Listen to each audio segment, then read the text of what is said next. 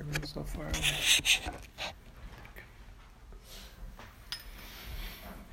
Away.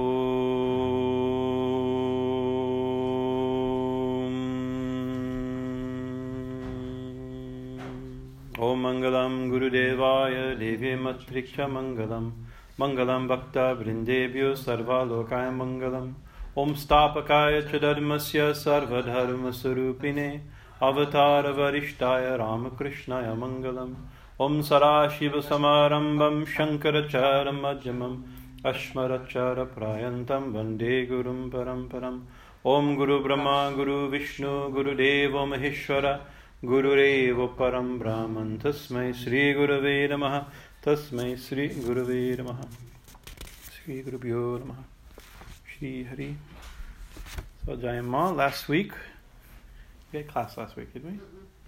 What did we do last yes, week? Yes. We did. We had, oh, we read from the it was Swami Shar, Swami Shardananda's birthday, right? And so we read his early life of Sri Ramakrishna, talked a bit about him and Swami Vivekananda.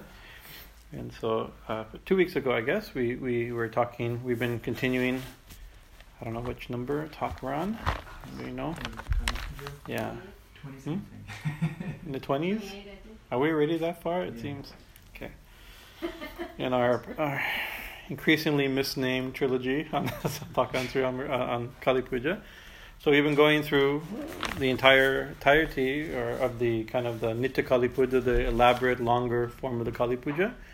Um, the short form is that's in our small book. This is a simple Kali Puja, and we right now with the last three four weeks we've been speaking especially on this uh, the Dhyan mantra, Dakshina Kalika Dhyan mantra. And if you remember each each deity that we're worshipping, all the preliminary deities before the main Kali Puja, we started with Guru, Ganesha, Surya, Narayan, Shiva, Durga, and Sri Ramakrishna, Holy Mother, Vivekananda, all these different things. We followed the same pattern. First, we did holding a flower in in, a, in Kurma Mudra. We chanted a Dhyan sloka, a mantra that describes the form and qualities of the deity we're worshipping, a way of meditating upon. Dhyan means meditation.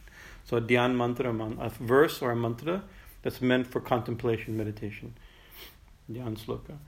And then then we did the uh, offering of five items uh, uh, perfume, flowers, leaves, incense, light, food, water, like that. These are the way, the normal way we do worship. So now we finally got to the Kali Puja. It's a little more elaborate, where we do a nyasa and consecration and all that, that, that nice stuff.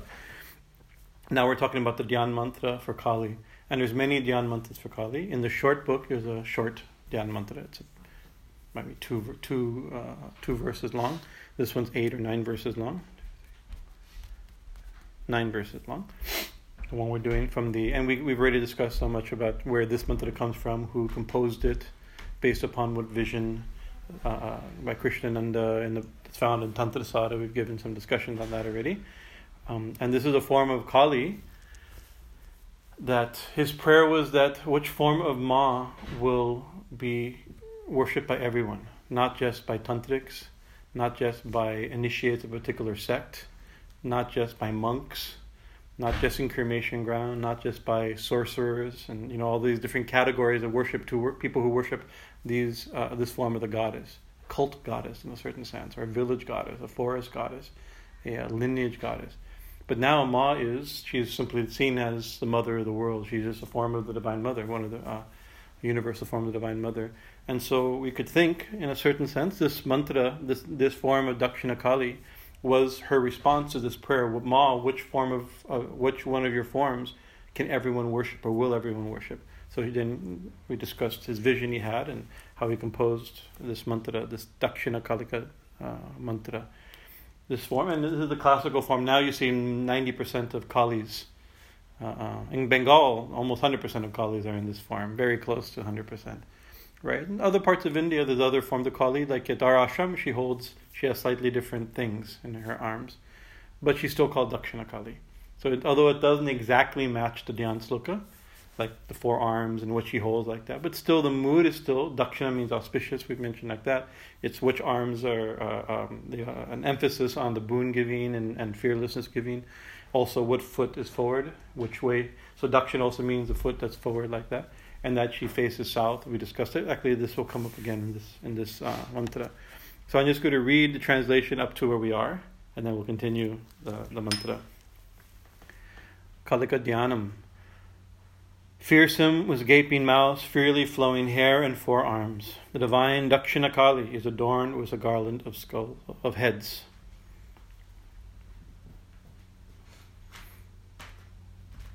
That's interesting. Usually, when you present a form to meditate upon, I'm going to come, here's a beautiful divine form to meditate on.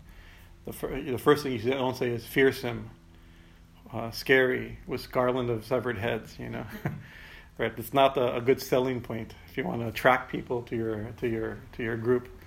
And I think we've we've discussed it when we started talking on the Kali Sahasranama. The first name of the Kali Sahasranama, what is, what is it? You already know it, but you can't answer the very first name of Kali Sahasranama. Shri. Shri Mata. Right. In the, in the I'm sorry, I may, I may have to call it. In the Lalita Sahasranama, Shri Mata. Shri is beauty, prosperity, auspiciousness, success, favor, all those, uh, that, that respect, right? And Mata means mother.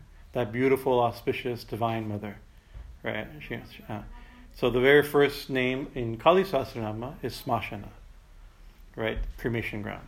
So it's definitely not, it starts on a different tone. So this month it also starts a different tone. Starts with fearsome, scary, right? So in, in many years ago, in the early years of Kali Mandir, before the expansion, there was a group on TV called, was a show, Strange Universe. Do you remember this? You've seen it. You've seen You've seen the Strange Universe thing. It's no longer on, maybe by God's grace. It's not like real people. And remember when those type of things? This was kind of revamp of that, and it wasn't very successful. But it was like strange and and oddities and mystical things and culty things and occult things. What's that? It lasted a couple seasons. Yeah, it was. Remember it was on. So they approached. They approached Usha and and Usha arranged a presentation. You know and knowing that because we were scared a little bit. It's a little bit of tabloid, it's a tabloidy show. It's a tabloidy show, what to say, Jaima. So we were a little scared. You know, what you can't control what they're going to say about you in prison. But Usha said, if you give people a good show, they don't have. If you give them a good story, they don't have to write a story, right? So she invited Swami Nirvanananda to sing, and the um um um like uh, um, who the dancer, Yuki Yuki to dance. Mm-hmm you know so and be- so it was it was you know it was beautiful so but i remember when it first came we were i was in berkeley i wasn't here at the time and it came on you know midnight during on during Navaratri. Very auspicious time, right? And the first thing, you know, there's a picture, you, know, you hear some some of the noises of Kali Mandir, you know, the gongs and like that, and some chanting, and you see a picture of Ma. It's like, oh wow, she's going to be on TV, right? Then you hear an unknown person's voice, a person's voice we don't know it. Kali is frightening, scary, dangerous. Like going, oh no. like we lost control of this one quick. You know, the very first line, unknown person, right? And it's like, oh, it's like, like, and then it's like, and then it kept going. Then all of a sudden it says, you know, uh, uh, theologian something something something understands fascination with Kali, right? Uh, but then you know, it's like it was his. It starts. Kali is frightening, scary, right? Uh, but then he says, but but then the, the the, the emotional punch at the end of his little spiel, like it's one of the great lines of that that uh, episode. He says, Kali brings us back to what we don't want to know or we don't want to think about the profoundly ambiguous nature of the sacred.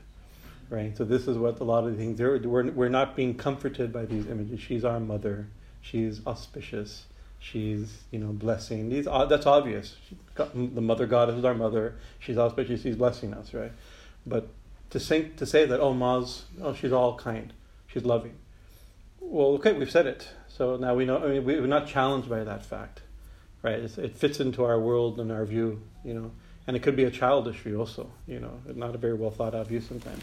Ma's that, but she's much more. She and even that is not easy to digest.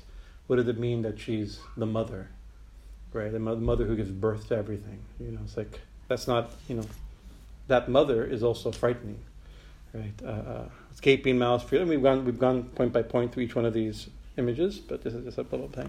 Fearsome with gaping mouth, lowering hair, and four arms, the divine Dakshina is adorned as a garland of heads. In her left lower in her left lower hand she holds a freshly severed head and a sword. Her upper and lower right hands show the gestures granting fearlessness and blessings.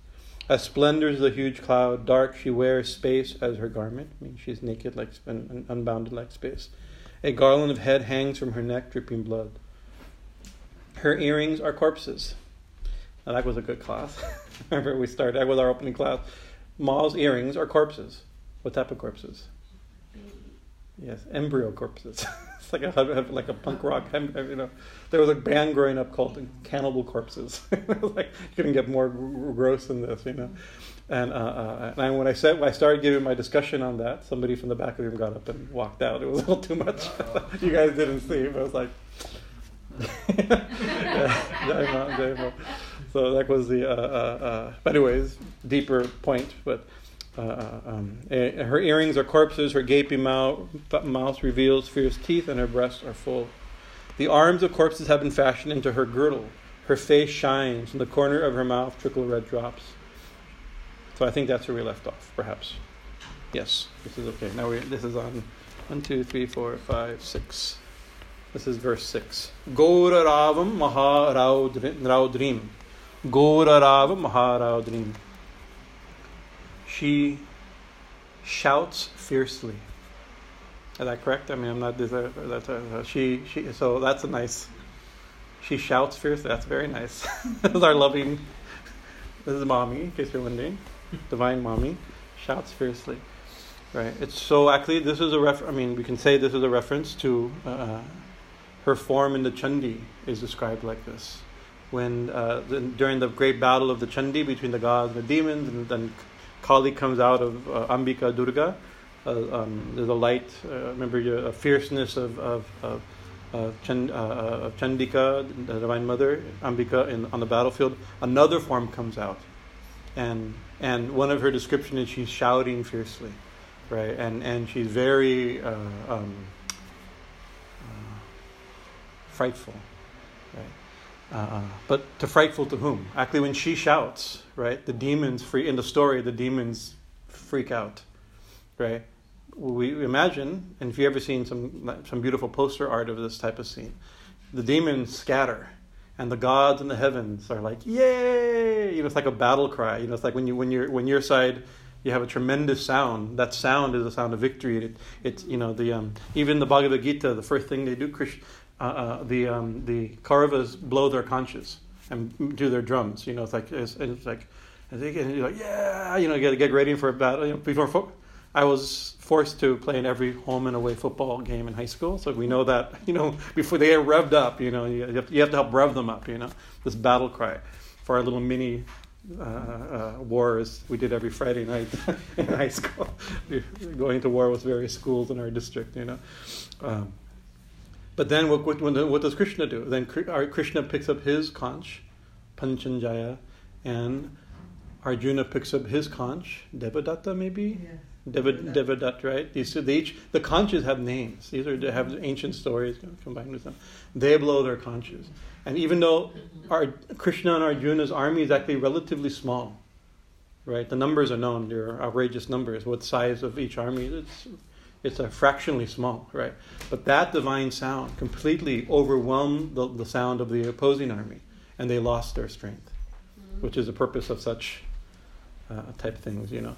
So, but that conch, I'm going slightly off topic, but related. That conch, Panchajanya, there's mantras we use. Actually, mantras to worship the conch right here. We've already. We've gone those. Oh, the, the, remember? Oh yes, we've gone through those conches. Yeah, those mantras. But there's, I mentioned that one of the signs is that the, the sound of the conch shatters, right? The, the, the, uh, it, it, destroys, even in the heaven, in the hellish world, it kills everything. It's a divine, that, and so it's been interpreted as a sound om. That's an easy way. All divine sounds are often interpreted. But it's a tremendous sound, a fearful sound. Uh, uh, uh so it's, it's, it's, um, uh, uh, so we think, how does om, how is om fearful? Right? You know, just by chanting, we chant, we started by chanting Om, every month the chants was Om. Our Guruji Swami Omananda, he says just simply by simple Om chanting, right? It's not a very, he's not going to give you a very secret practice. Just by chanting Om, oh, you know, just this long Om, he says, if you do it regularly, actually ninety percent of your trouble can be overcome. It's not that hard, right? It, because it actually is, and there's verses in Yoga Sutra and verses in other uh, other uh, hymns, mantras that describe the chanting of Om, all obstacles are destroyed, right? So the simple sound is the divine sound, right? Um, uh, but it's also in the in the um, there's a term called anahata the unheard, the unstruck sound, right? So it's not a regular sound. It's not we can we can say oh we can try to chant it, but that's not the real om. The real om is a divine unsheathing. Anyway, shouting fiercely, and also if you've seen like in Devon Ke Dev Mahadev, whenever Kali appears, this is a serial on Indian television, an 820 so, uh, volume serial. It was quite entertaining and divinely inspiring. Uh, uh, uh whenever Kali appeared, usually it's it's it's those bell ringing and shrieking and shrilling. You know, ah, you know, like it's like it's meant to be really kind of eerie, right? This the sound of of the the Kali sound, uh, shouting fiercely, but and that that that type of uh, sound, that very scary, eerie, ghostly sound, right? It's associated with eerie, ghostly environments, such as what would be an eerie, ghostly environment? Scary. Hmm? a smashan, a cremation ground. That's the next, very next word. Smashanalaya vasini, vasinim. She dwells in the cremation ground. so that's an interesting thing. So just like in the Kali Sahasranam, the first name, Smashana Vasini.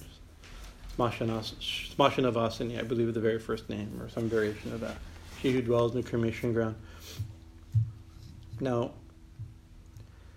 it could be that this is a let's you have to think that this is an ancient goddess, right? A tribal goddess, a cult goddess, meaning cult here meaning associated with tantric sects, lineages of practice, spiritual practice, esoteric occult spiritual practices, right? And so they have you can see all her symbolism relates to that period of time and that form of worship, right? As she becomes universal, or her this form becomes more universal, those images become more symbolic. And they're, and they're given meaning that maybe this was the original meaning all along, or maybe this is a new meaning that we have to engage, uh, we have to give it new meaning or discover a new meaning uh, uh, in order to make it meaningful to us.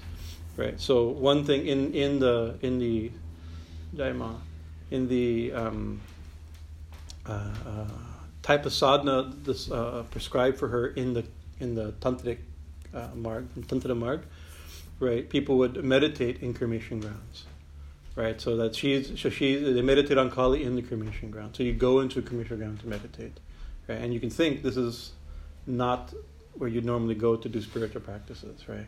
We do spiritual practice in the church or in a temple, in a holy place, in a peaceful place, on a mountaintop, in a forest, by a stream, right? you know, some auspicious thing like that, you know, not like in the scariest place, right? and and it's cremation grounds. They're a little, you know, you can see people do like oh, people go, in, let's go into the uh, into the cemetery, cemetery at midnight, right? Uh, you know, like to do some some nefarious uh, magical practice. You can imagine we even have in our culture, you know, you have to or you dare somebody go into the cremation ground at night, spend the night there. If you can, and, and then I'll then then you will have overcome fear because we're naturally scared of death. That's naturally. We're scared of death and we're scared of ghosts. Of course, in our culture, not so much, but in most cultures, people are scared of ghosts, right? In, in ancient Indian culture, ghosts are a very real uh, conception. So, there's another thing that also cremation grounds, it's death, it's scary, it's ghostly. Um, uh, uh there may be angry spirits, there may be uh, wild animals, jackals. This is a common animal, something like our an aggressive coyote, you could say. Our coyotes are not aggressive; jackals are a little more aggressive. Um, uh, uh, that go and, and eat leftovers from the from the from the from the cremation pyres, right? And also it's a place of a ritual impurity. It's another point.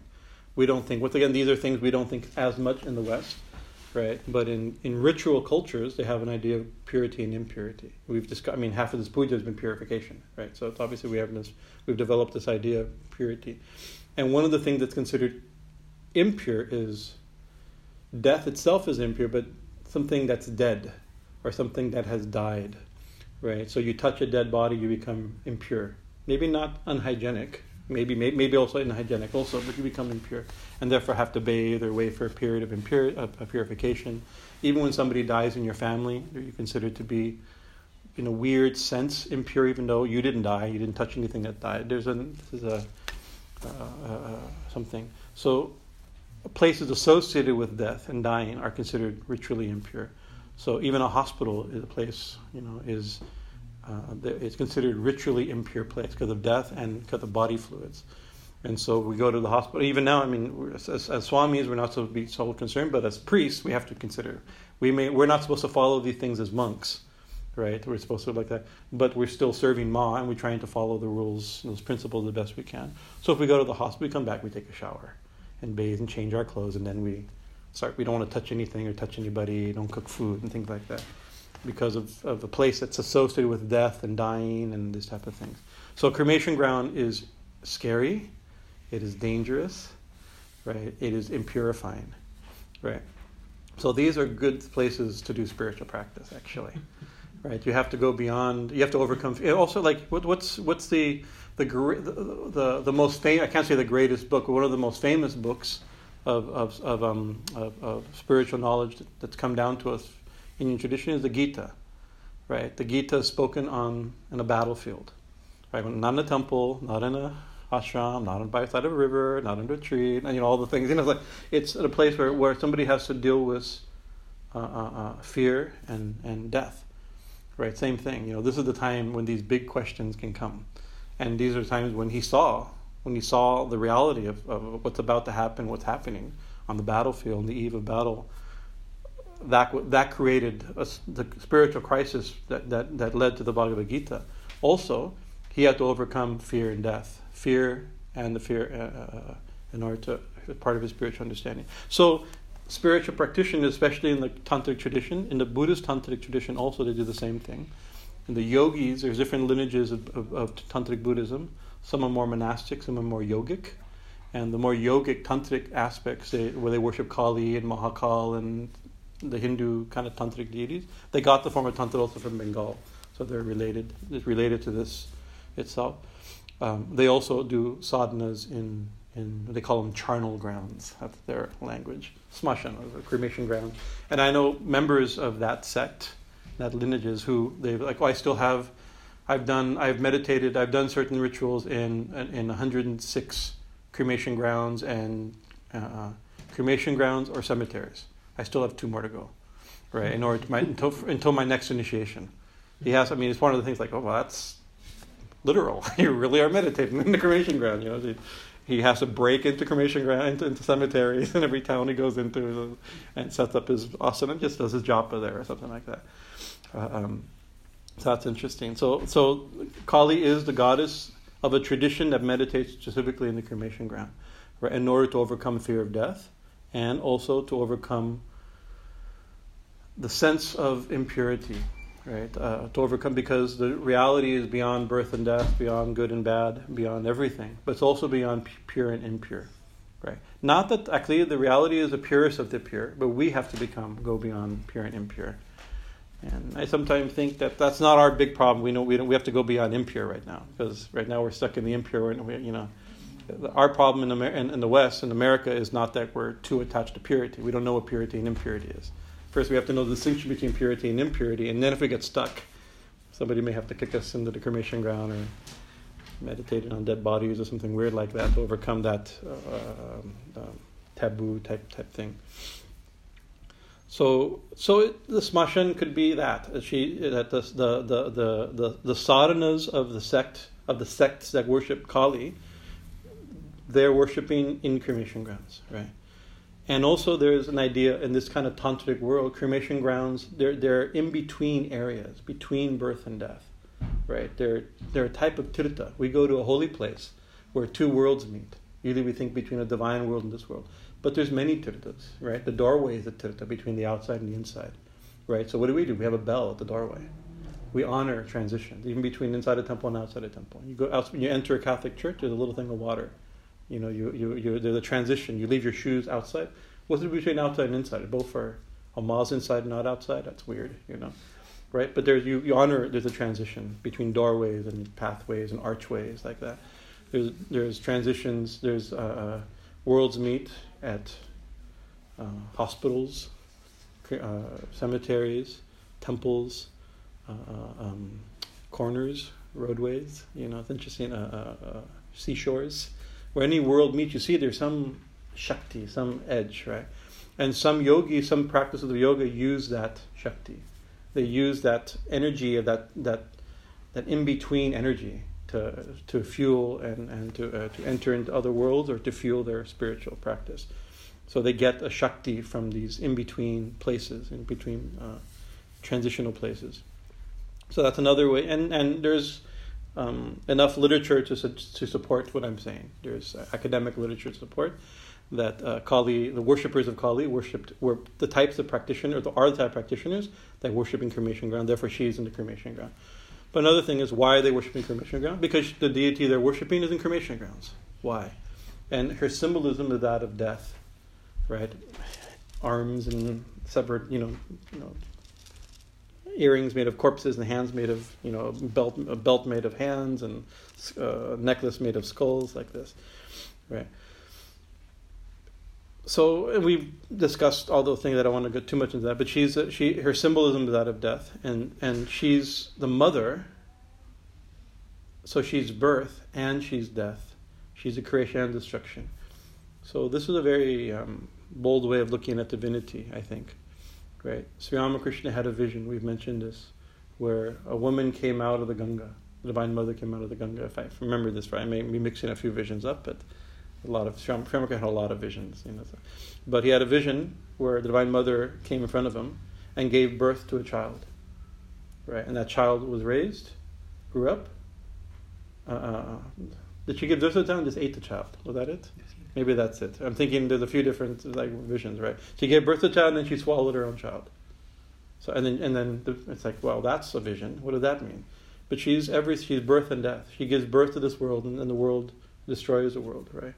We like to think, oh, we were joking this, this afternoon that we have this term, the anti-God. We have we have we create two opposite powers, equal and opposite powers. At least maybe not equal, but good enough to have a fight that's gone on for thousands of years, right? Between an all good God and an all bad de- double, and they've been fighting God and anti-God, right? So that's one way you can explain things, right? But that's not the the Kali imagery and the tantric worldview is very different. That they everything is divine. Everything is is the manifestation of the divine. The good and the bad. These are our perspective. Birth and death. Is death is birth good and death bad? I don't know if that's the case. Generally, we'd say like that, right? But not always the case. um, um, so, uh, uh, uh, so, so, so it's a very bold view that, that uh, of reality. She's birth and she's death. And uh, what better place to meditate upon her as death than in the cremation ground? So that's another why she's also worshipped the cremation ground. Another point is the cremation ground means something. Right now we'll take it more symbolically. As it as the, the goddess Vikanjaima, as the goddess enters a different becomes more popular, as Kali becomes more popular and more, and these images, these symbols become more symbolic, uh, uh, more universal, or we try to find a universal meaning, then the cremation ground, what does the cremation ground mean? In cremation ground, well, you lose everything, right? Cremation ground is when, when somebody dies, it's not just somebody's died, when the body is burnt to ashes and there's nothing left. Everything is burnt to ashes, right? And so that's a very, um, if we try to think of a more cosmic, deep, mystical meaning of that, right? That's the fact, right? That that that that, that at the fine, perhaps that's happening all the time, right? All the things we hold most dear, all the people we hold most dear, even this person we hold, this body, this person and this thing we hold most dear, right? Is going to become ash, right? It, and there's a verse in there, there's a verse uh, Sri Ramakrishna would quote, it says that either it becomes um, uh, ash, it becomes uh, uh, worms, or it becomes stool. Right? Because this is the normal way. Either you, you burn the body and then the body becomes ash. If you do a sea burial, what they call the, uh, the sky burial that the Parfarsis do and the Tibetans do, where you feed the body remove the soul and feed the body to the to the birds like this, and then it becomes stool. Or you do a jal samadhi of a sadhu. Usually monks are thrown into the Ganga, right? Eventually, fish eat it, and then you become still, right? Or if you bury it, it becomes worms, right? So this is the, the very our thing that we hold most dear, and the things we hold most dear. This is the result. Holy Mother said it becomes three and a half pounds of ash. The thing we hold, we give in our whole life how much money, how much concern, how much medicine we do, we take uh, to, to protect and honor and beautify makeup and, this is my makeup, it's not that I have my own makeup to make it look proper, appropriate. Uh, uh, uh, it all becomes ash. So cremation ground is very stark.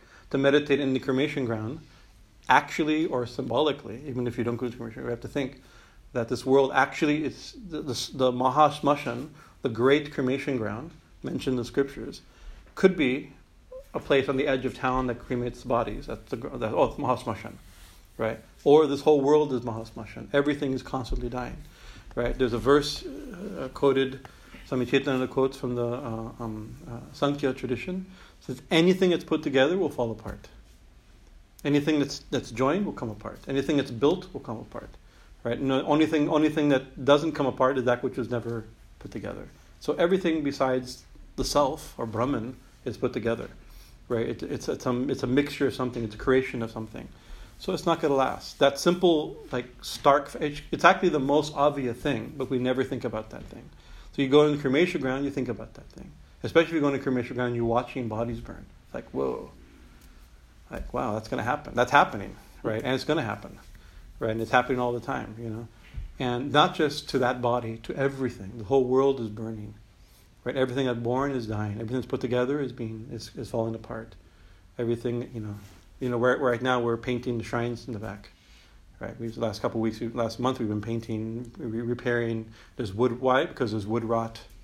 Right. The paint's flicking off. You know, like we're digging. There's um, the termites are eating parts of the things that we're. This happens. It's not the first time we've done this. We do this every two, three years, constantly. You know because the house is falling apart. Okay? Not because we're neglecting it. We're not neglecting. We're constantly fixing it because it's falling. It's constantly falling. Everything's constantly falling apart. So that's another way of looking at this mahas mahasmashan. The whole world is a cremation ground. And so when we see everything constantly dying, everything being reduced to ashes around us, maybe, hopefully, possibly, we think, is there anything permanent, anything not put together, anything not dying, anything not falling apart?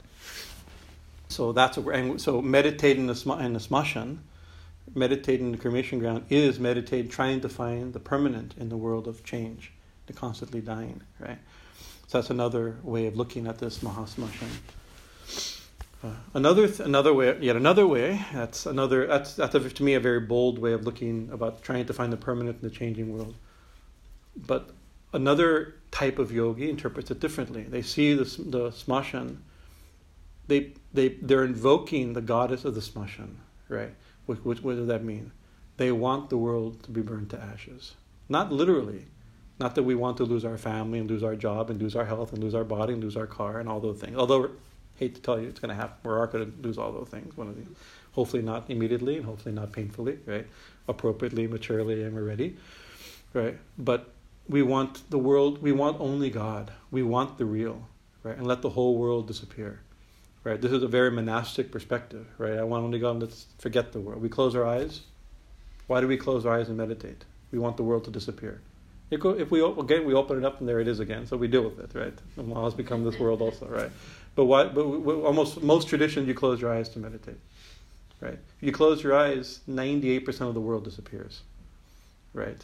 Actually, maybe only two or three percent of the world disappears yeah. in the visual park. It's all in the mind, right? That's the problem. It seems, but at least a huge actually just you close your eyes i forget i mean somewhere in an article i wrote i gave i looked you know my incredible research scholarship of looking up on google or something or an article i wrote a long time ago about like what like the percentage of your brainwave you close your eyes your brainwave activity drops right so you're you're half meditating just by closing your eyes right just there's something about the, the amount of brain i forget exactly i knew the i looked up the numbers i don't remember the numbers for, for the for the article i don't remember the article but smashan. Everything is being burnt to ashes, including my memory, my short and long term memory.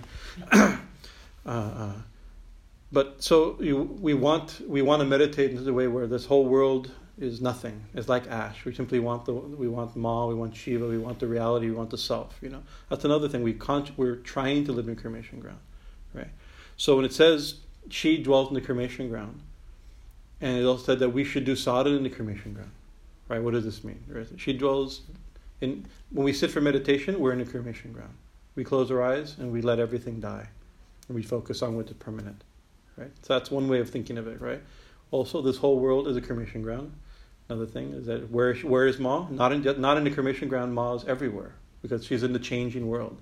She's in the cremation ground. There's two worlds: the living and the dead, the manifest and the unmanifest, the growing and the decomposing. All those type of things, right? The, she's both these. She's the transcend. We, we've been using these terms. She's the transcendent and the immanent, right? The unmanifest and the manifest, right? The supreme reality and and it's tricky because we've been it's so tempting to make this mis- i think it's a mistake but it, we we use it all the time. We say oh the transcendent and the immanent or the you have the you have brahman and its manifestation actually or the self the the seer and the seen. These are the common ways to think of it right?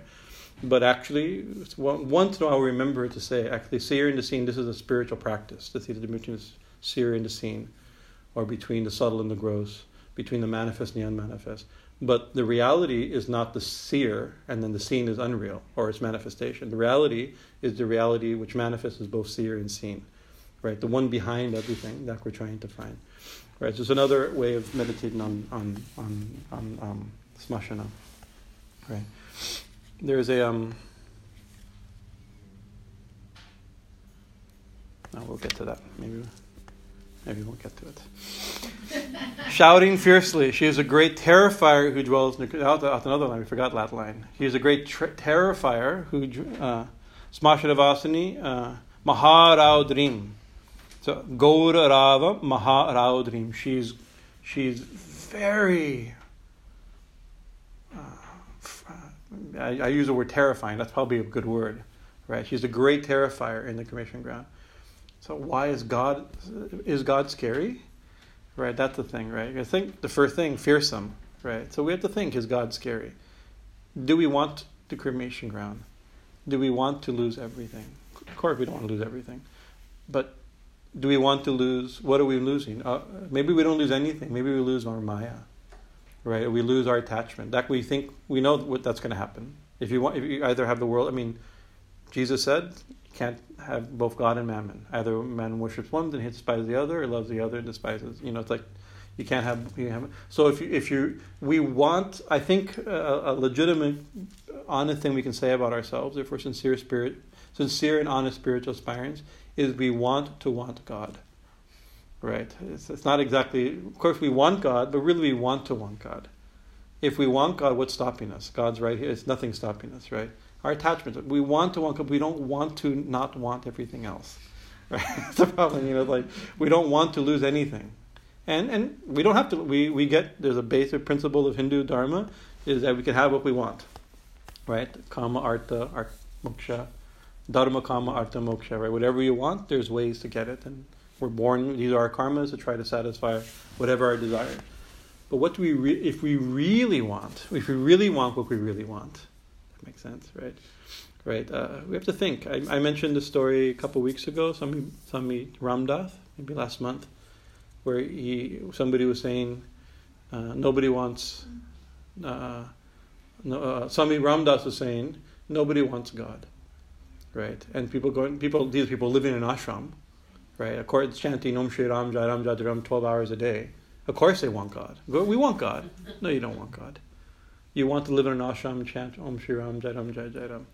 It's a very nice ashram, right? It's a beautiful, you live a spiritual life, and they get fed nice idli, tea and coffee twice a day. It's a very nice ashram. Tea and coffee twice a day. They bring it. They bring it to your room. you don't have to. You, even. You don't even have to go to the canteen for coffee. It's a very nice life, right? Spiritual. It's a spiritually oriented life.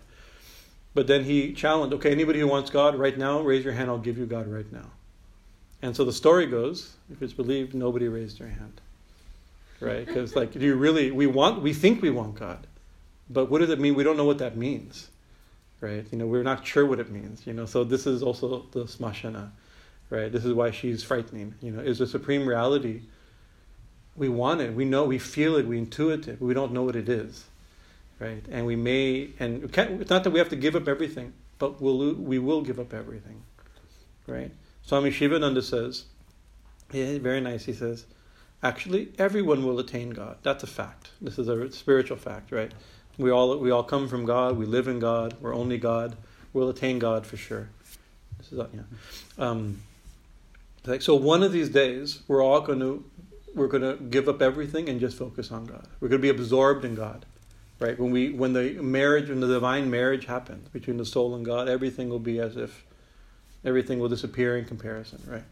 He says, "Why wait?" That was his thing. That was his his his. It's gonna it's it's gonna happen to you anyways. Eventually, I mean, a thousand lives or this life, right? A few of you, he tell his disciples, maybe you want to do it in this life, right? This is his challenge. You know, why not uh, accept it now? You're gonna have to accept it one of these days. So another way, so she, shouting fear in the great terrifier who dwells in the cremation ground. So she now it's going more into her iconography. She is endowed with a third eye shaped like a circle resembling the newly risen sun. Very beautiful. Balarka mandalakara lochanam trinitam uh, tritayan vitam. Right, so Ma has three eyes. She is Trinayani. This is a common name for Ma. Um, Kali. There was a, one of the little girls who grew up here. She's moved back to uh, Tirupati. Her family moved back and took her, called Trinayani. Her name was Trinayani Kali. Trinayani, very nice name. The one with three eyes, right? Mm, all have three eyes, right? So this was a very common. Most goddesses are seen with three eyes, except there's some some, some human incarnate like Radha and Sita. The human incarnation they're usually seen with two eyes, but most goddesses are seen. And we've already talked about this is given in the language of iconography. We've talked a lot about the very nature of iconography and iconographic language. These every detail of iconography has a meaning or a series of meanings, right? three eyes, a simple set of meaning that you like. If you see by eye, that's knowledge. Three eyes means more than that knowledge, right? So you can see not just the world of duality, but the world beyond duality.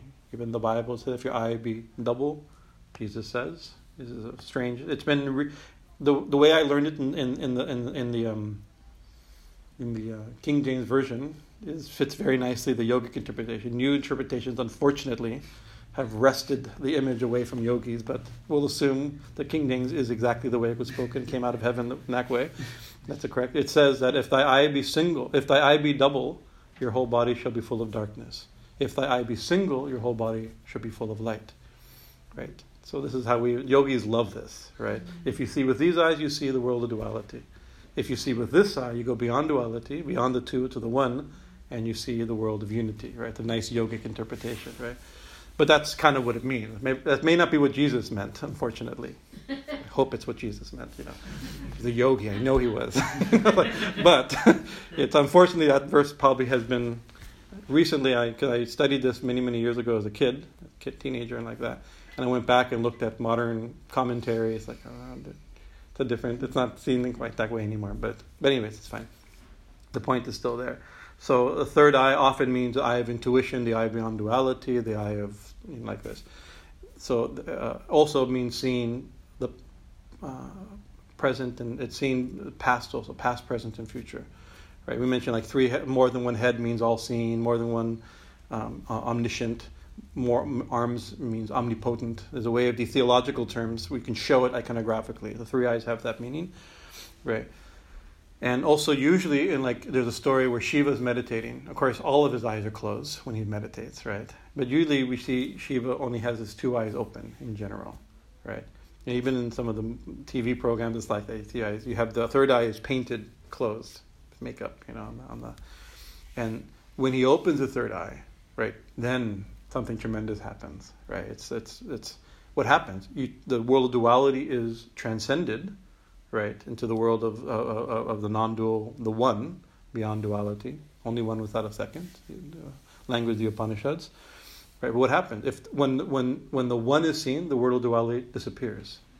Right, that's also smashanavasini, isn't it? When the one is seen, the world of duality is burned apart. Right. Another story: uh, Shiva is meditating with all of his eyes closed, and then Kamadev, Cupid, comes and they need to they need to awaken some desire in Shiva's heart because he needs to marry uh, Parvati and uh, in order to give birth to Kartikeya, in order to kill Banda, uh, to not Bhandasura, Bash, no, Tarakasura, right? There's a whole story like that. But all the gods convince Kamadev, or in Hindu version of Cupid, you have to agitate Shiva's mind. No, no, I'm not going to do it. He's meditating. No, no, you have to. It's required, right? So he shoots his arrow into his heart, and that happens. A little bit of a vibration of spirit of, of desire, lust enters his heart. What is that? Something is agitated. My non-dual. So then he opens. He, he opens. He opens his two eyes and sees. Ah, there he is. Kamadev. That's what caused it. So then he opens the third eye and goes hum, and burns into ashes. Right. So this actually the the opening of the third eye again the symbol of like burning duality, burning desire, transcending. Very often it has that symbol.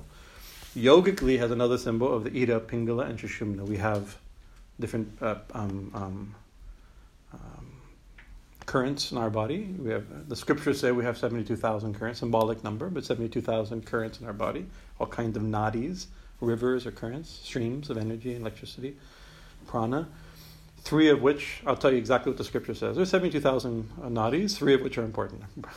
that's, that's, that's always there. That's, I also say it the way I've written it that way. It's what the scripture says. 72,000 nadis, three of which are important. Ida, Pingala, and Sushumna. Ida and, Ida and Pingala start at the base of the spine and go to our to um, uh, uh, to our to the third uh, below the third eye, and and they they zigzag through the body as seen. This is the way it's mapped uh, I think it's more subtle than actual current. I think it's, anyways, it's a, it's a different topic. Uh, uh, where they cross, either called the chakras, you know, where the, these patterns of energy come, and eventually they meet here. But still, you see, the the way Ida and Pingala move is also how they move in our breath. We breathe through our right nostril, left nostril, left nostril. Right, when one nadi is predominant, is active, the other nadi is dormant, and so we breathe. Our breath, breathing changes Right now, there's a big secret. You're only breathing through one nostril, right now, guaranteed. Uh, um, uh, uh, uh either the right or, or, left. So it's going to switch. So this is Ida or Pingala. And the yogis know that until energy, so the Ida and Pingala, which is the sun and moon, or the uh, logical and intuitive or emotional and logical mind, different ways ways to conceptualize it, that's fueling our exist our consciousness, our material and emotional consciousness, right? Our dream and awake wakeful consciousness. Right. But we want we don't this world of we don't just want this world of wakefulness or of dream, of intuition or of logic or feeling or thinking like that. We want the transcendent realm, a spiritual experience. So that they say, Sri Ramakrishna also said, the prana has to move into Sushumna Nadi, the central nadi, the center of this, not the spine, but the center of the astral spine, corresponds roughly to our um, what is it? What's inside our spine? Our spinal column, roughly to our spinal, corresponds to our spinal column, right? Um, uh, uh, so that and that nadi goes to here. The first two nadis end here, and the third nadi, the the, the, the shushumna ends here. So that's these are the three eyes, right? The body has the three eyes. Right now, a few days ago, millions of people are beginning to converge on, in in Allahabad, Prayagraj, now named Prayagraj, right? Right. Why? There's a there's a verse in the Sakalini Tantra, I believe it is, that describes that the the, the Ida and the Pingala are Ganga and Yamuna. These are the two rivers meet, right? And we believe it's, it's hard to historically prove, but the, that the Saraswati River of ancient times also went there, right? Maybe, maybe not. Maybe, maybe not. Right? But whatever it is, it is there. There's a spiritual current independent of these two um, um, uh, uh, um, uh, um, empire or, or, or, or um, not empire, civilization building rivers of the Ida and the, of Ganga and Yamuna, right? Where they meet is really something. There's, there seems to be a third current, a spiritual undercurrent there. And we go there to take a bath. Millions, maybe 70 million people will be there in the next 40 days, perhaps. Right? It'll be probably probably the second largest gathering in humankind. The last was six years ago at the exact same spot during the Mahakumbh. We were there. We're still recovering from, from the benefit and the drawback of being in a place was nine, that time 90 million people took a bath there. Can't imagine, you know. Think about that 90 million people. How many people, anyways? It was 90, it felt like 90 million people. uh, really incredible. But people go, they're going to take a bath there, right? But the, that this Shakalini Tantra, Shakalini Tantra, if that's the name of it, says the real Ida and Pingala Ida are the Shishum, are the, are the real Ganga and Yamuna, Ida and Pingala, and the real Saraswati is um, is uh, Sushumna, right? And this is Prayag, right? And one should bathe here, right? In other words, the mind should be immersed there and disappear, drowned there, you know, uh, uh, uh, soaked there, right? It says when we go to the place, we're going to a place on the planet that corresponds to it, right? That place in the planet is there right? The, the Ida, Ida Pingala and Shushumna nadis of the earth join there. But Ida Pingala and Shushumna and our body join here, right? This is another aspect of the three eyes. This is a, so with three eyes, resembling the newly risen sun. What time is it? Six o'clock. Danturam Dakshina Vyapi. So Dakshina Vyapi, she fills the south we mentioned her name is Dakshina Kali, and so she. This has a couple meanings. That once we mentioned that her, it's focusing on her right side, the Dakshina side. It's focusing on her right foot, the Dakshina foot being set forward, right? Right foot forward, left foot forward has a slightly different or dramatically different meaning, right? And I also mentioned when we first started the discussion on this mantra that she faces the south, Dakshina. So here, we, she's not facing the right direction here right? If we were to start from scratch and build a temple here, right, Ma would be here facing that way, right? She'd face the south. And that's unusual. You usually don't make a deity. Usually deity faces, you face the north and the deity face, no, you face the east, east and west, and the deity faces west, west facing deity. When you sit for meditation, generally you face, you sit facing east, right? And even in the in the, the way the Dikpala we mentioned the different deities, different that's that's Indra, the king of gods, is the east side, to where the sun rises. Right, you can see it's our the physical and and cosmic and astral and deity. Everything is oriented towards this way. And each of the directions we mentioned, here is is Indra. East is Indra. This is um, north south, right? No, east. No, uh, uh, this is east, east, northeast. Northeast is Agni, fire, right? Uh, south is Yama, death. Southwest is uh, actually something called Rakshasa or Nirriti. This is uh, the demonic powers come from there, or the goddess of chaos, Alakshmi. Lakshmi has a quarrelsome sister called Alakshmi. She comes from that side. West is uh, Varuna, water. Interesting, we have a river right there. It's a very good place for a river. the water corner, right? Uh, uh, Varuna. Then Vayu, this is um, air, wind, right? Then Kubera, good place for our office to be, right? Uh, uh, uh Kubera is the god of is the is the the ministry accountant, right? divine accountant, right? Banker, right? Then north, south yeah, north northeast is Ishanakone, Shiva. We have our Shiva here. Right? It's interesting. This is, this is why Shiva is here, right? So this is the way. Like so, that I mentioned south is death. So it says south is associated with Yama, right? And so death. Once again, nobody likes. Most people don't like death, right? So by saying Dakshina Kali, remember she's also she lives in the world of death. She pervades the south, right? She pervades that world also right? But also by looking towards the south, she looks, she pervades everywhere she looks, right? And so, therefore, she's another thing is we're we're trying to keep a little naturally we try to keep death at bay. We don't want death to come prematurely, at least, right? Right. So by Ma facing, she holds death back, right? Other deities that you often put facing south is Hanuman or Bhairava, Right. Interesting here. Kali, Bhairava, and Hanuman don't face south, but uh, we're not exactly according to Vastu. We have our own Vastu. right. Sometimes Hanuman, Hanuman is sitting where he sat. Bhairava is looking at Ma. So there it works out actually, but uh, traditionally they'd be facing south to hold that. So she fills, she she fills, she pervades the south, or she looks at the south, or she she she is the south, and she hold and she's looking towards the south, right? One um, uh, tantric uh, Guruji from uh, uh, uh, um, he told Actually, we were looking, he said, you need a picture of Bhairava. Right? We have many Bhairavas here, but he said you need a new picture. Somebody somebody suggested you need another picture of Bhairava in the temple. And so and then we're thinking, where do we put him? Where do we put him? And right now there's a photograph. Maybe he's not even here right now. Is he here? There he is. We had a picture of Bhairava. Not to see. we still need a picture of Bhairava, apparently. Oh, we have a statue of Bhairava. We have a stat. We have a statue of Bhairava here, right next to it on the side, and he's facing south, right? But at first we're trying, where do we put this? And this other, this other so one sadhu told us you need a Bhairava facing south. It's good for the temple, protects the Shakti of the temple. Um, uh, uh, he's a protective deity of, of Shiva.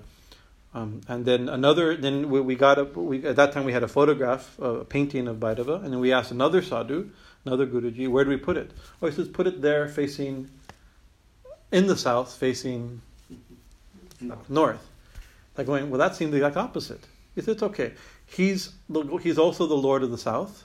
He is the Lord of death, right? And he, he'll hold them all back, right? He's like that. And also, when you look at death, you're seeing only Bhairava, right? When you, so it's another thing that, that, that you're looking south. Not only that Ma looks south, when you look south, you're also looking at Ma.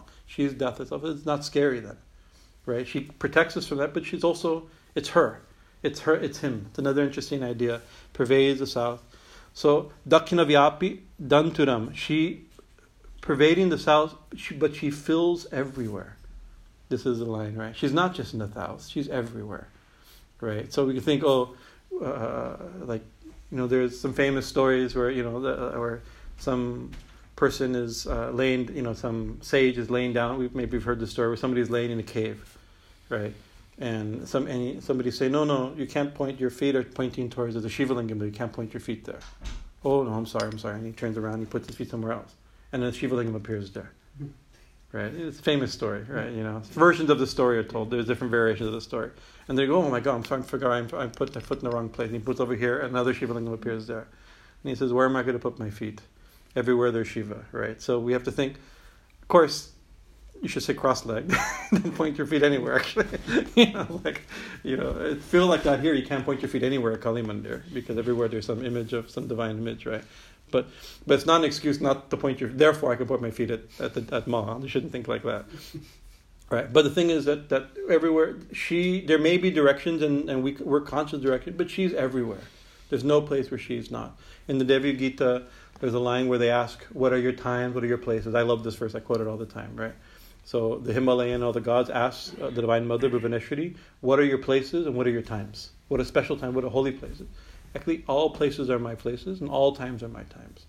Right? You can you can worship me in every place, in any direction, any time, in every moment, on any day, in any tithi, in any month. You know, but still, there are holy places and there are holy times. And then she mentions there's the, 20, the, the there's the um, 52 Shakti Pitams. These are holy places, right?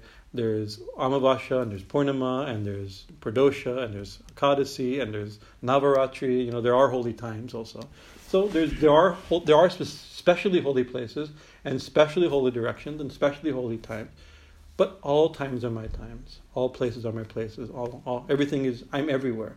So in one sense, this one line is both that she pervades she pervades everywhere, and she pervades the south. Both are told. Dantadam dakshinavyapi mukta lambika chor charam. Mukta and she is unattached. Right? She's free. Of course, all her symbols, she has flowing hair. We talked about that. She's cloud in space, naked, like this. She's unattached. That's one thing, and she's uh, unbindable in a certain sense. Not only can we not bind her, she is not bound. It's two things, right? One thing is nobody can catch you. Another thing is like, I'm free, right? It's like she herself remains unattached. And that's very hard because we associate attachment with a lot. Right? We've, we've been a theme we've been talking about here at Kali the last few days is love without attachment. Right? How to love. Our problem is love and attachment go really close together, we usually think. They're almost they're almost the same. We we, we mistake the two things as one thing, right? But you see, attachment.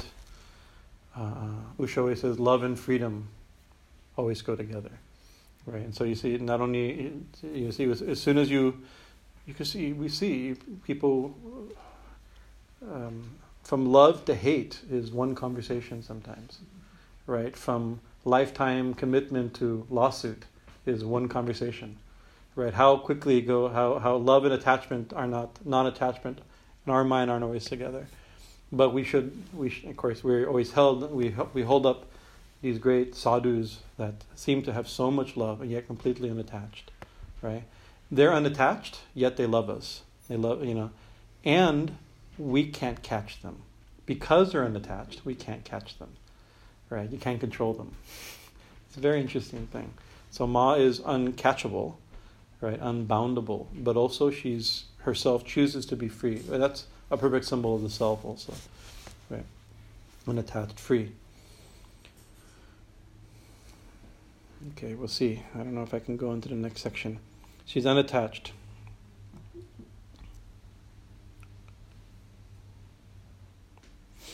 Filling everywhere, she pervades this house. Saravarupa, Shavarupa Mahadeva, Hridayo Parisamstitam. So this gets good. This is a, so Shavarup Mahadeva Hridayo Parisamstitam. She's standing or established. It's tricky because it says standing, but it's not really standing. Here, what is she standing? She's standing on somebody, right? So she's standing or established on. It could also be seated upon. It has both meaning. This uh, uh, the word is samstitam, so it's not exactly. Uh, doesn't exactly mean standing, but we carve the image as if she's standing, right? Shava Rup Mahadeva Hridaya on the heart of Mahadeva, on the chest, Hridaya, he means heart actually, but in the image we, she stands upon the chest of Mahadeva, Shiva. We see this. You can see she's covered in flowers. He's covered in flowers, but if you ever wondered uh, who she's standing on, she's standing on Shiva himself, right?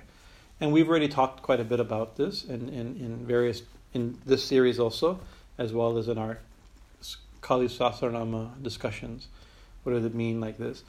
And the simple, just to summarize a little bit, the simple meaning that is given, there's, a, there's stories of how she stands on Shiva. You know, there's a great, after killing of, of so many demons, the demons have all been killed, and she's in a frantic state of, frenzied state of this. She's killing demons that are already killed in the story.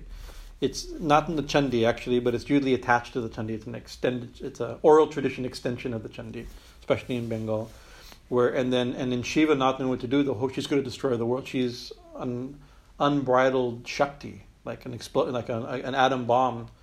When they first did the first test of the first atom bomb, they didn't know if it was going to destroy the world. They didn't, they were thinking it would eventually entropy would catch up, and the, the and, and the reaction the, the chain reaction would eventually stop, but they didn't know. The first test could have been the end of the world. They're very Thank God for our very responsible, morally responsible scientists, right? It could have been like this, right? So it was like this un, un, unstoppable power. The whole world's going to be, the whole universe is being destroyed. So the story goes that Lord Shiva lied down amongst the corpses, and Kali in her frenzy was running through the, uh, the, the, the battlefield and stepping on already dead corpse, and by accident stepped on Shiva. This is a maybe you've heard this story, right? And seeing this, she's like, oh my God, oh my God, I've stepped on my husband. Right? And she sticks out her tongue, which is a thing. You know, we don't bite your tongue. Uh, uh and uh, out of shame, the jaw, it says, right? And the uh, and and the, the fighting stops, and the the, the, the, the destructive power stops, right? That story is told uh, uh, in various. Uh, uh, it, it's, in, there, it's, it's, it's, it's an old text. It's not in, like not in text. It has been written down in ancient text, but it's not in not in any really ancient text. Right? It's a, a um, not a modern story, but not an ancient ancient story. It's an oral tradition that eventually got written down, and the oral tradition's fine as far as it goes. Theologically, it becomes ridiculous because Kali is not the, the mood of Kali is not to be oh my God, I stepped on my husband. That's such a bad thing to do because the husband has to be treated as God and like this. You know, it's like it, it's it's it's built upon this type of gendered stereotype and cultural expectation of. It, it, that's okay. I mean, that that's the way the story is told. It's a way, and I've heard many people "Mommy, why is Shiva? Why is Kali standing on Shiva?" And I've heard this. I've heard people right here tell that story. It's okay story. It's a good story to tell a little kid. Good enough, you know. What do you say? I, like I, all the, I can tell all the reasons, but the kids won't understand those. Even I don't understand those reasons. Kids, maybe kids will understand those reasons. And and this story is, is silly, you know. But even that story has a seed in it, right? It's it's a it has a has a seed in it. Is that there's a so here it says Shava Rupa Mahadevo Hridayo Parisamsitam. She stands upon, or sits upon, or established upon the heart of a chest of, of Shiva Mahadeva, who Shava Rupa in the form of a corpse. Shava Rupa Mahadevo. Right, so that's an interesting thing. Of course, in that story, she lays down, he's laying down like, like a corpse, right? And there's something to it is that, that, that one sense you could say that that Shakti, pure energy, without without Shiva, right, is is is is chaos. It's like an explosion, you know. There has to be, and, but Shiva consciousness, in the sense, you can see either from Hindus and Buddhists have a different interpretation of this, of Shiva laying down and Shakti on top of top of him, right? And the the, the in the Hindu tantra we say, oh, Shiva represents consciousness, and Shak- and Kali represents uh, Shakti form, uh, uh, not form, um, um, manifestation and energy like that, right? In the Buddhist Tantra, it's the opposite, right? Not exactly opposite, but more opposite than actually. So, uh, uh, uh, sh- Kali represents the, the it represents form, right? And and and consciousness. And anyway, and and and she, anyway, I don't want to get too. It's gonna get it's gonna get muddled if I get have too many things to say. And, 15, uh, 12, 12, minutes to say it. Um, uh, uh, it says that Shava and Shiva. What's the difference between Shava? Shava means, it's a play on words also, where you think. Shava means corpse, Shiva means, Shiva means goodness, auspiciousness, this divine consciousness. The difference between Shava and Shiva is? Shakti. Shakti. So that Sha and Shi is E right? E in Sanskrit is the symbol of it's a it's a feminine vowel that represents energy, right? Shakti, Shakti, right? So Shava without Shakti, Shiva without Shakta is, is there's a verse that says Shiva without Shakti is Shava, right? So so that, that without Shakti, without Devi, without this energy, it's it's it's as if dead. It's inert, right? Told another sophisticated text in the Saundarya Lahari. It said that, that without you, uh, uh, the author, the poet, maybe Shankara himself, is praying to Devi. Without you, O Ma, right, Shiva cannot even stir. Right, this is the line. I think one of the first lines. Right, it's verse one. She's telling me it's verse one. Verse one of Saundarya Lahari. Thank you. Right, it's very exquisite. There's a lot in that one verse. Right, everything, the whole Shakta theology is in that one verse. Without you, Shiva, God Himself, right, cannot even stir. Right? You are His stirring. Right? So there's another thing when Shak, when Devi is standing on top of Shava, she's beginning to manifest. And Devi independent so Shava can't move without Shakti, right? And Shakti has nowhere to stand without Shiva. It just becomes chaos. That that story has that in it's told in a in a in a in a culturally specific but almost absurd way. That story about standing on Shiva and sticking your tongue out, right? Uh, uh, but the principle is still there. Shiva, Shakti needs Shiva. Shiva needs Shakti, right? So you could say, oh, Shakti needs Shiva. That's fine to say, right? But actually, Sri Ramakrishna said Shakti and Shiva are the same, or one and the same, or non-different, right? And he described it as fire and his fire to burn. Right. So, can you say that you know without the power to burn, fire is not fire? I guess. Right. And without fire, the power to burn, there's no power to burn. You know, the, it's simply saying two things, saying two different things about one thing. Shiva and Shakti are one thing. This image is that. So it's seen as Shiva laying like Shava, like a corpse, right? But that corpse is brought to life this is a very tantric image. You bring corpses to life and, and Shavasana and all this type of stuff. if you guys know anything about these things. Uh, um, right? That Shava is brought to life, manifested. Consciousness is enlivened, right? As this, as awareness of everything, as everything. The one becomes everything. This is the image of Kali standing. One of the one of the interpretation of the image of Kali standing on Shiva, standing on Shiva that she, Shiva, like a corpse, becomes Shava becomes Shiva, with Shakti, right? So that that that consciousness without manifestation doesn't mean anything. Actually, we say, oh, what do we mean by consciousness? The consciousness is a very nice abstract idea. Well, what God is, what truth is, what Brahman is, what Shiva is. Like, oh, it's consciousness, right? Consciousness itself. What is consciousness? Consciousness doesn't have any meaning unless it's conscious of something, right? So consciousness itself isn't conscious unless it's conscious of something. Shiva and Shakti are necessary. Shava and Shakti make Shiva. You can almost say, right? So consciousness doesn't doesn't mean anything unless it's conscious of something. And so, even though one reality we call consciousness in Vedanta and in Tantra is, according to Tantra, we mentioned a couple of weeks, is two. Within the one, there's two because within consciousness, there's consciousness of there's consciousness and the thing you're conscious of, and within that, there are three. There's consciousness, the thing you're conscious of, and the act of awareness, right? The meditator, the meditated, and meditation, right? All these three are so to have one requires two, requires three. So to have one reality, there's two, and there's a relationship between the two.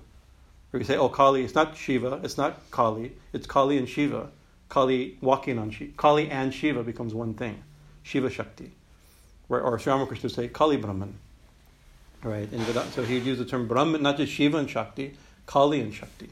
Or um, uh, Brahman and Shakti. Brahman and its Shakti. Right? But it's not like Brahman. So we sometimes think this is a mistake we've made. Brahman manifests as Shakti. Actually, that which is beyond the, the supreme reality, whatever that is in itself, right, is, Brahman, is Brahman and Shakti, or is Shiva and Shakti, or Shiva and Kali, right? It's a way of thinking like this. So, and we mentioned usually in the way she's painted or, or carved, one foot is forward, Dakshina, the right foot is forward. In, in, in Vama Kali or Smashana Kali, her left foot is forward, and that's a different bhava, right? One is but actually, you think so. One foot forward means she's walking, not standing. Although this mantra says samstita, she's always established upon, established completely.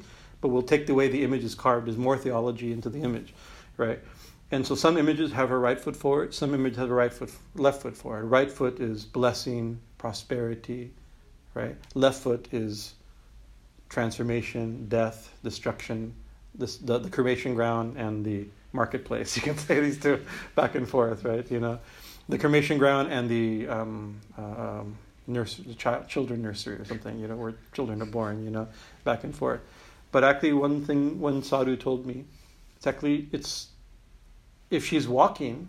When we take a picture, when, we, when she steps her right foot forward, you take a picture. Here she is, right? But in the next second, her left foot's going to be forward. In the next step, her right foot's going to be forward.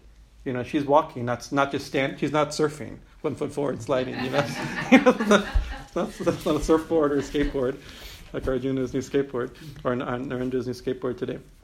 Right? She's walking. Right. So so this constantly switching between pleasant and unpleasant, birth and death, uh, prosperity and suffer and, and poverty, all the success and failure, all these things continuously, and that's the one manifesting uh, as everything, both good and bad, pleasant and unpleasant. We've beat this too much with a stick too much, but it's you know, the point is there.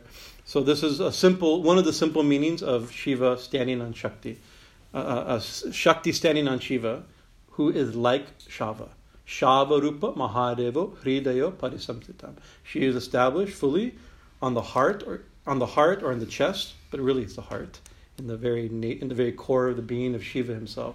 Actually, in the image, she stands on his chest. You can't stand on somebody's heart; you stand on their chest, right? But actually, in this idea, back to a more tantric interpretation, the tantric uh, theological interpretation, within the one realm of being, there is, in the non-dual being, according to Sri Vidya Tantra, there is a pulse, a spanda within its, and it comes from its very core. There's a, right, that first spanda that they call it. Uh, so tantriya shakti, it's out of its own nature. Where did it come out of? It comes out of its own nature, right? Nothing else causes. You know, if you have a, a thing of water and you do this, you create a vibration. But there's nothing, there's only one thing, there's nothing to do this, nothing to tap, nothing to create a vibration. It comes out of its own nature, out of its own heart, right? A roll, or, you know, like a, a rolling out of its own center. Like a, what is it that Nietzsche, I think, used this term that a, a, a, wheel rolling out of its own center, I believe. Um, Uh, uh, uh, so, but in image, in iconography, standing on the heart of Mahadev, on the chest of Mahadev, or in the very center of this pulse comes, right? Standing, always seated, established, standing, walking, manifesting on the heart or the chest of Mahadeva, who is like a corpse, but is not a corpse. So, so another in the in, in her one of the one name of this Shiva who lies like a corpse, they call it Shava Shiva right? Shava Shiva or Mahapreta, Sadashiva. Sadashiva or, or Shava Shiva or Sada. So Shava Shiva is a corpse Shiva. Sadashiva is the very pure form of Shiva, right? Sada means very pure, the truest form, the purest form, the most subtle form of Shiva, right? This means pure consciousness, Sadashiva Mahapreta, who is like the great corpse, right? Because it means he's unmoving, but she makes him move, or she moves him, or she manifests him right? So this is the next the next idea. Shivabhir Ghoraravabhi Chattu Dikshisamanvitam. So Shavabhir, uh, Shivabhir.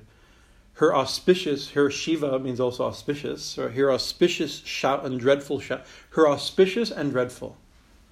Interesting. Both of these seem to be opposite. It means good and bad, right? Dreadful and wonderful. That's the way of saying. Her auspicious Shiva bir, Gora bir.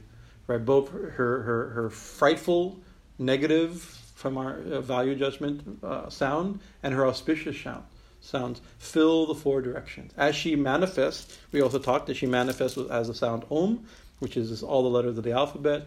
That tremendous sound is both good and bad and everything, fills everywhere, the four directions, every direction as, it, as the one manifests as everything, as good, bad, and everything good, the bad, and the ugly, as they say, right? The good, bad, and the everything, right? Her auspicious and dreadful shouts fill the four directions. And then Maha Kalena Cha Samam Viparita uh, Viparita Rata Turam. This word I, I can never quite, it's a very important tantric term. no kids here, so I can say a little more openly. There's a, a, little bit of a tantric sexual image uh, for like this. He says, um, standing on top, it doesn't say standing. The way I've translated it, there's an old translation. I think I've corrected it. On top of Mahakala, she is united in him. So actually, Mahakalasamam, she is with Mahakala, right? So this is another name for Shiva, right? But it's it's it's a different form of Shiva actually. And so here you see you only paint one, or the image is one Kali standing on Shiva, who is Sadashiva or Shava Shiva, right? But actually, to follow this Dhyan sloka perfectly, right, actually there is a lying down Sadashiva, right? And on top of that Shiva, there's another Shiva, Mahakala. Right? And on top of Mahakala, Shiva, Ma, Kali is standing or sitting in sexual union. Right? This image back here, you can come, come look at it at your convenience. The center, it has the Dash Mahavidyas, Included there is Kali, Tara, Shodashi, Bhuvaneshwari, Bhairavi, all the different Dasha Mahavidyas are there. And Kali is the standard form standing on, on, on Shiva. But in the center is, according to this Dhyan sloka, more tantrically painted in a little bit Tibetan style by Haley Goswami. I think it's one of the uh, tantric masterpieces, this particular painting we commissioned years ago. Um, uh, and it shows there's Sadashiva and then Mahakala, and Ma in union with Mahakala right? This is this is pulling these verses. Some people say no, there's actually this is simply describing the same pose. Some saying it's describing two, so it's separated according to this. She stands on on on Sadashiva, Shava Shiva Sadashiva, and but she's in union with Mahakala, and usually Sadashiva is seen as white, that pure consciousness, and Mahakala, he's the great time, and time is also death, right? So he's seen as dark as black, right? So so it's a very different color right? And there, so so um, she's uh, united, and it says this viparita. It means in reverse or reverse position. This is a sexual position in tantra. In, in like Kama Sutra, it means the woman's superior position. That's sorry to be a little, but this is what it means, right? And uh, uh, uh, so, in this is a purely tantric and purely Shakta text, where not only in in gendered language, the woman is superior, right? In philosophical language or in tantric, in theological language, Shakti is superior. This is not the Ardhanarishvara, Shiva and Shakti in union, in half, half Shiva, half Shakti, right? That's okay. but that's not that's not that's not sufficient. That's a, that's okay to, to describe oh Shiva and Shakti the same. No, no, Shiva and Shakti aren't the same. Shakti supreme. Shakti is on top, literally. She's man. So Shakta, we say we're Shaktas, we're worshippers of Shakti, right? Or the Divine Mother, we're goddess worshippers, right? That means we see Shiva and Shakti are the same. We know that, right? Philosophically, theologically, uh, uh traditionally, Shiva and Shakti, Shiva and Shakti are not different beings. Like, but that's true. But everyone's everyone's giving precedent to Shiva, not to Shakti. Shaktas give precedent to Shakti, to Shakti, right? Without Shakti, Shiva is, is, is cannot even stir. Verse 1, right? Right. So it means we're giving, even if a worshiper is a Shiva, who are you worshiping when you worship Shiva? Shakti. Otherwise, he's a dead. He can't even move. You see dancing Shiva. Why is he dancing? Because Shakti. Right. So even if you worship Shiva, you, worship, you wouldn't worship him if it wasn't for Shakti. He'd be dead. He wouldn't move, unmanifested, unknowable, unknown, unknowing even right? What type of Shiva is that? Without Shakti, he can't even know anything. He can't stir, right? Why worship an unknowing God? You have to worship an all-knowing God and an unknown God. So the very fact that he knows and can be known and we can know him in, is because of Shakti. So she's so we're giving precedent, focus on Shakti, right? We're goddess, we're, we're Shaktas, you know. So this is one of the meanings of why Shiva is on is Shiva Shakti is in, in union, but still in union mean cause, so there's another so we keep i'm really late. But uh, uh, we keep layering uh, interpretation uh, layers of interpretation. The yogic interpretation of the, this is such a has so many layers of meaning but it begs for a yogic meaning right? And the, the tantrics who, who worship kali and the worms who took the, both in its in her cultic original early forms and and who give her universal meaning as she comes into mainstream goddess worship in India and Bengal, right? They give her also, a, they're yogis, tantric yogis, like kundalini and pranayama and chakras, that type of yogi, right? And so she has a very strong meaning for that too. It says, so right now in an unregenerate person, in a regular common, common, in a common man like myself, right? An unawakened person, all of us included, right? We have Shiva and Shakti in our body right? We have them in subtle form. So Shiva, Shakti's place, Shiva's place is on top of Mount Kailas. He's up here meditating, top of the world, right? Right uh, on thousand petal lotus, on the top of the world, right? As consciousness, our supreme. That's our goal. The, the non-dual, whatever that means. The, the goal, whatever the, the the liberation beyond duality, beyond this beyond this duality of our of our chakras and world, and at the base of the spine is Kali lives at the base of the spine as Kula Kundalini, as the, as the energy at the base, underneath the base of the spine, right? And we can think one way the tantrics describe it, yogi, yogic tantrics describe it.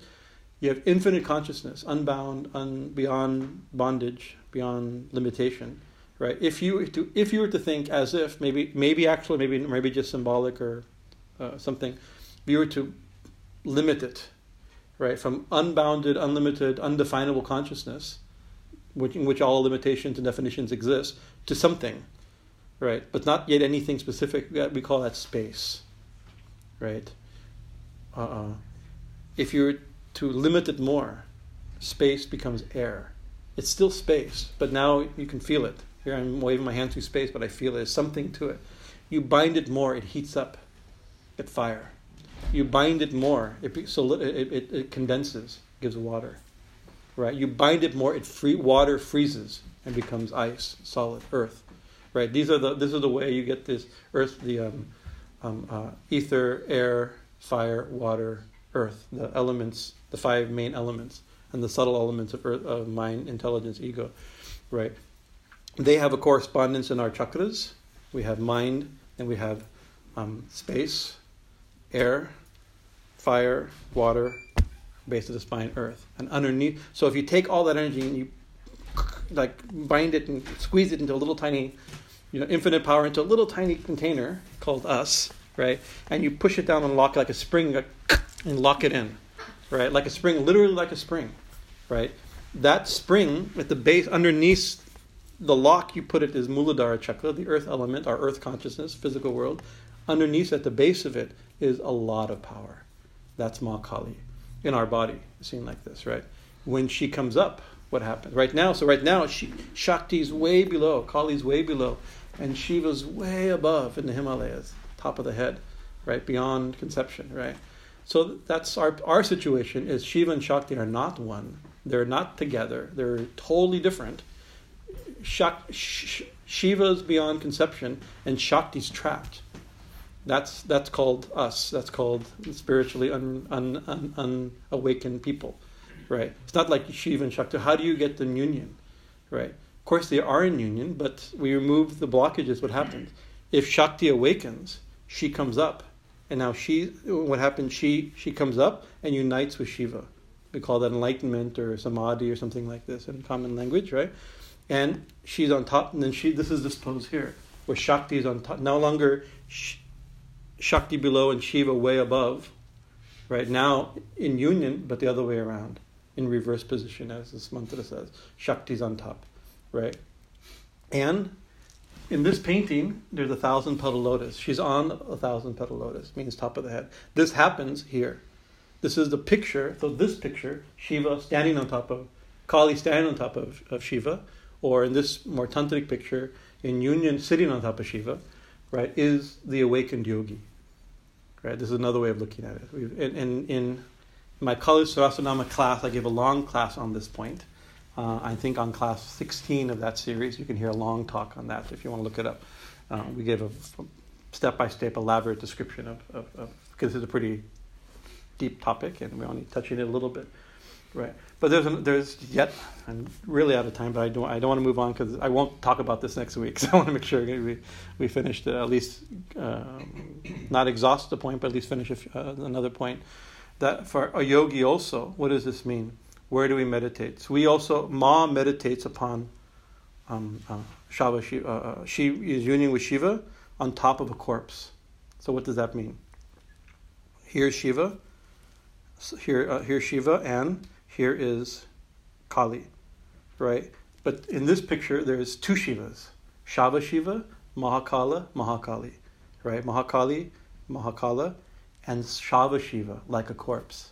This is this body, right? When the prana leaves this body, this body becomes a corpse, right? So we hear, oh, there's Shava Sadhana. You know, it's not you go into cremation ground and you met, you find a, a freshly dead corpse, right? And you do some. It's hard. It's very not exactly legal. I don't suggest you do it, but if you do it, let me know. If you, if you get a good corpse, let me know. It's good stuff. The, the, new the full moon's tomorrow. It's a very good night. Eclipse is very good. Let's let's hope maybe something will come. Maybe something will come up. We'll see. You know. So we, people look. So it's like so you could, there's maybe maybe this happens. Maybe we're supposed to do. We find a corpse to meditate upon, right? But if you can't, if you can't find, or you're scared for the legal ramifications of getting a corpse and meditating all night tomorrow night during the eclipse, starts at 7.30 in case you find one, just in case, right? You happen to have a corpse with you right now, right? Called this physical body, right? This is our corpse. We carry it around all the time. If you bring your mind in meditation to the top of the head or in union, you're meditating on Shiva and Shakti, the mind's already here. This is, this is our asana. So every time you sit for meditation, you're, you're doing Shavasana. This is not Shavasana as you sleep in, in Hatha Yoga class or finding a corpse in a cremation ground to do your sadhana, to do your japa with, right?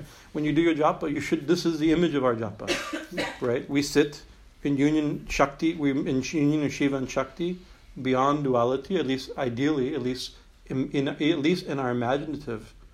You know, Swami Vivekananda said, imagination becomes realization. First, you imagine it, right? You create us because it's actually the truth. You imagine it, you open a way to the truth. It's actually true. We don't know what it is yet. We can begin to get a feel for it. You imagine it, the union of Shiva, you meditate on Ma. When you meditate on Ma, automatically you're beyond this body. This is your this is Shavasana. Right? Her auspicious and dreadful shouts fill the four directions. Standing or seated on Mahakala in reverse position, she is united with him. Right, and then I'll finish the final line. Her smiling and f- pleasant, her smiling face is pleasant and peaceful. Right, this is the because she's in union. It's a blue. It's a. It's a. It's a um, in this image, I have another image of, of, of Kali like this, same pose, by Haley Goswami. It's in my kutir. It's not, uh, if you've ever seen my kutir, you can see it. Uh, where Haley said a lot of time to get this detail, right? Uh, he had big enough and a close enough of this to see what type of face this means. The face of Ma in, in, in, in blissful union, right? Yet smiling in motherly affection. That's a very hard because these seem to be opposing like a sexual union and a motherly union are two different feelings in a woman that are not painted usually together. They don't go together. They're not supposed to go together. They're two different appropriate to different things. He painted in one, trying to catch that meditation on this verse, right? Her smiling face is pleasant and peaceful. Mother Kali, that that uh, evam samchitate kalim dharma kama artha siddhinam. Mother Kali, the granter of dharma, kama, artha, and siddhim, right? Dharma, uh, righteousness, religious uh, duty, like that. We know dharma, kama, fulfilling, one who fulfills our desires, artha, one who fulfills our um, um, um, economic aspirations and success in life, and siddhi, and perfection, right? And it's like uh, one who always meditates upon Kali in this way, sam chintayim, sam chintayat, one always meditating upon this form of Kali in this way, as we've described over the last five weeks, whatever it is, going through this mantra, one who always meditates upon this. What's the What's the fruit? What is the result of such a meditation? Meditating on this form, worshipping of this form of Kali, as described by Krishnananda in Tantrasara and passed down through hundreds of years, 500 years plus. Maybe maybe this image goes back tens of thousands years, we don't know, but it, form, it comes in written form 500 years plus. Uh, uh, Mother Kali um, meditating thus all the time on this form, one attains dharma, artha, kama, and siddhim. One attains, in other words, one attains what one wants, right? There's a mantra that says, one who says, we've mentioned this, one who says, I worship, I bow to Kali. Even saying the words, I bow to Kali, what to speak of this meditation, right? He says that the highest thing, moksha, whatever that means, right, is already in one's hand. What to speak of dharma, kama, artha, and other things. Everything you want. The highest thing, the thing we really want can be attained that maybe that includes everything else, or maybe maybe we don't, we don't want that. We want other things. But Ma, meditating on Ma will get rank whatever we want. So the Dhyan Sloka is the purpose of it. We meditate upon this form, and there's many forms of Kali and many made-up forms of Kali. You go online and click around, all kinds of crazy things and different poses, and it shows people's creative creativity and devotion to Ma. But I wouldn't meditate upon them. We don't know what the result is right? Maybe the result is the same. Maybe the result is craziness. I don't know. Seems to be a little craziness, you know. Uh, uh, but this result we know this is passed down his tradition generation after generation. generation. This form of ma, meditating on this form, chanting these mantras, the result, the claimed result from people we trust, is that it will lead to the very thing, the thing we're most hankering after, can be attained. So this is uh, the end of this. I actually finished the the the Dakshina Kali Dhyanam, and then at this flower mentioned we have this flower here, and we're meditating like this. Then you see maybe we put that flower on our head and meditate, right? But then this whole image has to be visualized, not just spoken. We don't just say it; we do it, right? This is a description, right? It's but now it's also a prescription. Now you have to do it. Right? Describing what should be done, now do it. Right? And then the way of way of visualizing the way of worshiping her, that's next time's talk on the Manasa Puja. The yes. Um, it, I, my father died right during the middle of a full moon lunar eclipse. Uh-huh. And I don't know what that did for him, but mm-hmm. for me, mm-hmm. I, this just put another layer of meaning because uh-huh. I was with him. I stayed uh-huh. up all night with his body. Yeah. And meditated and chanted. Yeah. So that, that's, that's something. That. yeah, that's something. You know, and yeah. you see she's right there, yeah. and she's the whole thing. So tomorrow's an eclipse. You all know, as I mentioned, tomorrow night, the full lunar eclipse, and according to Vedic astrology, it's considered a little inauspicious. Eclipses are not considered good luck materially, right? And especially if one is um, like pregnant and sick like that, there's some restrictions of what to do like that. But um, spiritually, yogis love eclipses, right? This is a very, especially a full eclipse like this. These are very. It says that every month it accounts for a hundred, right, or a thousand, right? And so you can think another way to look at it. There's, I'm not going to go into this. I don't have time to start talking about eclipses, but because it's tomorrow, and maybe you want to do sadhana tomorrow, tomorrow night during the eclipse. It's a long eclipse, right? But it's not re- it's not you know what happens during the, during a lunar eclipse you have a full moon and then it starts going darker and darker and darker and darker until you have a new moon, and then you have again a full moon, right? So it will be a long eclipse next tomorrow night, like two and a half, three hours, three and a half hours, It's a long eclipse, right? But from that beginning to end, you've gone maybe not actually, it's not exactly the same thing, but the internally what it is is a full month.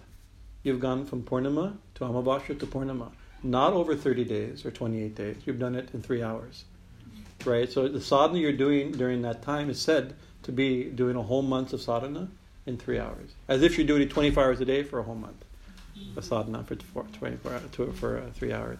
So it's interesting. That's a very interesting experience. Of course, we know it's not exactly that, but it has this um, um, uh, uh, experience. You know, it's said that the, that every for spiritual practice it's great. So often people bathe before it, then they chant throughout the eclipse, and you don't eat anything a few hours before also. Don't drink any food. Don't eat anything, and then after the eclipse is finished, to take a bath again, change your clothes, like this. This is a, a um, and the reason you change your clothes also becomes impure. The eclipse is considered to be an impure, uh, a subtly impurifying effect. Um, in Allahabad, I'm sure it's not visible there, right? But uh, when it's visible, and you know, people, we've been during the um, Mahakumbha during uh, a partial eclipse. What do we do? We had to bathe. Before, we had there was an eclipse because of Purnima. We had to take our Purnima bath before the eclipse. Then we had to take a bath during the eclipse right? And then we had to take a bath after the eclipse. And the Sangam is 40 minute walk from our ashram, so it was a lot of walking, right? Lot of, right? So we, we had all these appropriate baths, but there's an opportunity. We're literally in the center of the world. We're right here. And the time, you know, the cosmic forces and geometric, for, ge- geological forces and personal forces, a lot of bathing. It's a very auspicious time for, for spiritual practice. Um, I think it's from 7.30 to 10.50 or something like that, if I remember properly. All right, Hari Om Tata, thank you for your kind attention and for your patience that I went over, but I finished this section after a long time.